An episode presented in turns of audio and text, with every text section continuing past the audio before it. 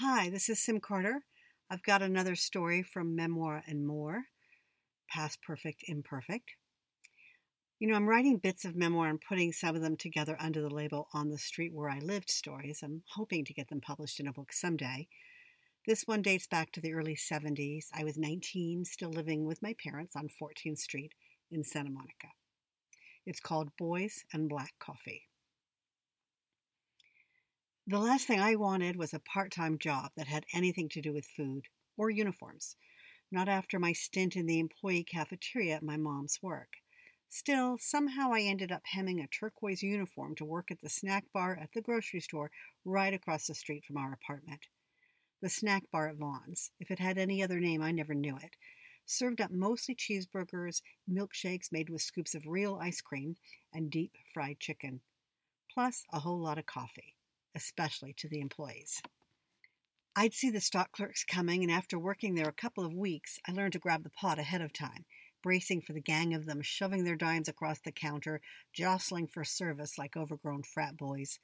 While they shouldered each other about, Roger, the old man of the group at 30 something, would take his place at the far end of the snack bar, his back against the wall, as cool and assured as the lawyer he was prepping to be.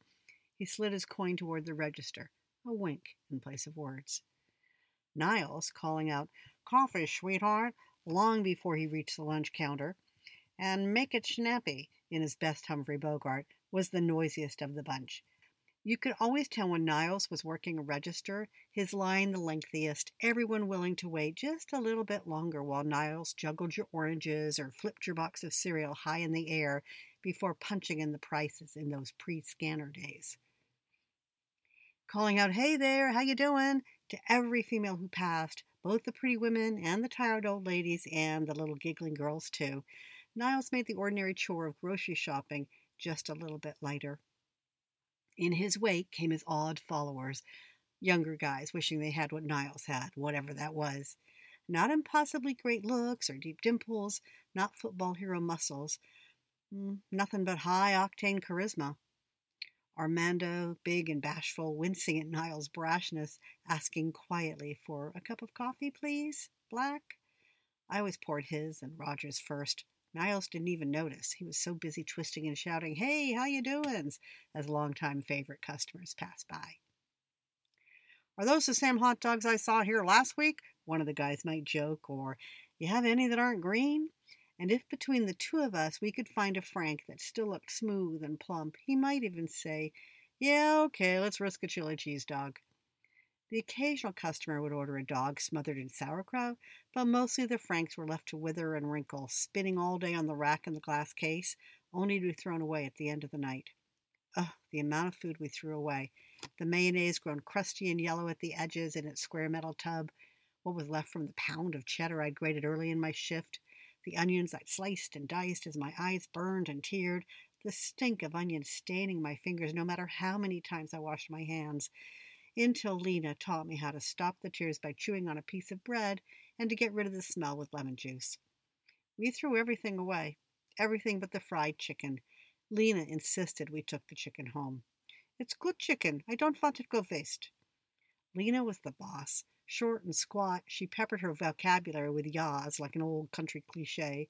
She kept her hair still vaguely reddish, with a generous dusting of flowery white under a hairnet, and insisted her employees did the same. Except for Derek. Derek had the most beautiful silky hair in a pale shade of blonde that I coveted. It was the precise tone I labored to duplicate every month with a bottle of Clairol. When he wasn't working at the snack bar, Derek's hair swung just past his shoulder, so bouncy and shiny it could be in a shampoo commercial. But when he was working, he pulled his hair back in a ponytail and shoved it up under a short haired men's wig. He looked ridiculous with his off kilter black bow tie and white shirt, the tails of which were constantly slipping out of the two big black pants that slid off his hips, and bad rug perched on his head. He must have tried to match his own natural shade, but the platinum wig, devoid of shine, sat on his head like a patch of bleached out hay, his darker sideburns peeking up from beneath the bristly fake hair. Derek didn't care that he looked ridiculous. Unlike some of his friends who had to cut their long locks just to work at Sears or the corner gas station, he had an after school job and he still had both his long hair and his mandatory 70s mustache. Be good boy, Derek. bring up tray of chicken, yeah? And don't take all day. Derek would smile all the way to the downstairs cooler where the chicken parts were kept, sneak in a quick smoke and a bathroom break. He'd come back, taking much longer than he should, like always, and Lena would scold him good naturedly, like always. Derek, Derek, what I'm going to do with you, eh? And shake her head. Lena had Derek show me how to keep the grill clean between orders, using the large metal spatula to scrape the grease, beef drippings, and burnt cheese into the well at the base of the grill. He made sure I knew to save the left side of the grill to toast the buns and grilled cheese sandwiches, and to cook the burgers and the patty melts on the right side so the flavors didn't get all mixed up. I watched while he made me one of his top secret recipe vanilla shakes, the muscles in his California brown forearms tightening as he dove down into the freezer, scooping out the vanilla ice cream from the large cardboard tub. The secret? Careful to make sure Lena didn't see, he used an extra scoop of ice cream and not just one, two extra long squirts of vanilla syrup. He watched, arms folded, leaning back against the deli counter while I drank it up. Okay, okay, you two, Lena admonished. Get back to work. Derek, you go downstairs and do chicken, yeah? Can I do it after my break? Lena checked the time. Oh, sure, yeah. You take your break now. Excellent. Can she come too? He nodded in my direction. I can show her where everything is. Where everything is? Go on, get out of here. You think I'm stupid? She grabbed a clean spatula and waved it like a weapon in his direction. A month already she's working here. She knows where everything is. Oh my God, she says to me, laughing as Derek backed away, pretending to fend off her pretend blows. That boy, what am I'm going to do with him? She laughed. Come on, let's make some fresh coffee, yeah? You know the boys will be here soon. They don't have much time. It was true. They didn't have much time. Me? I was having the time of my life.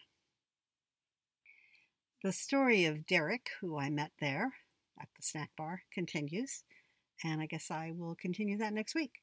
Thanks for listening.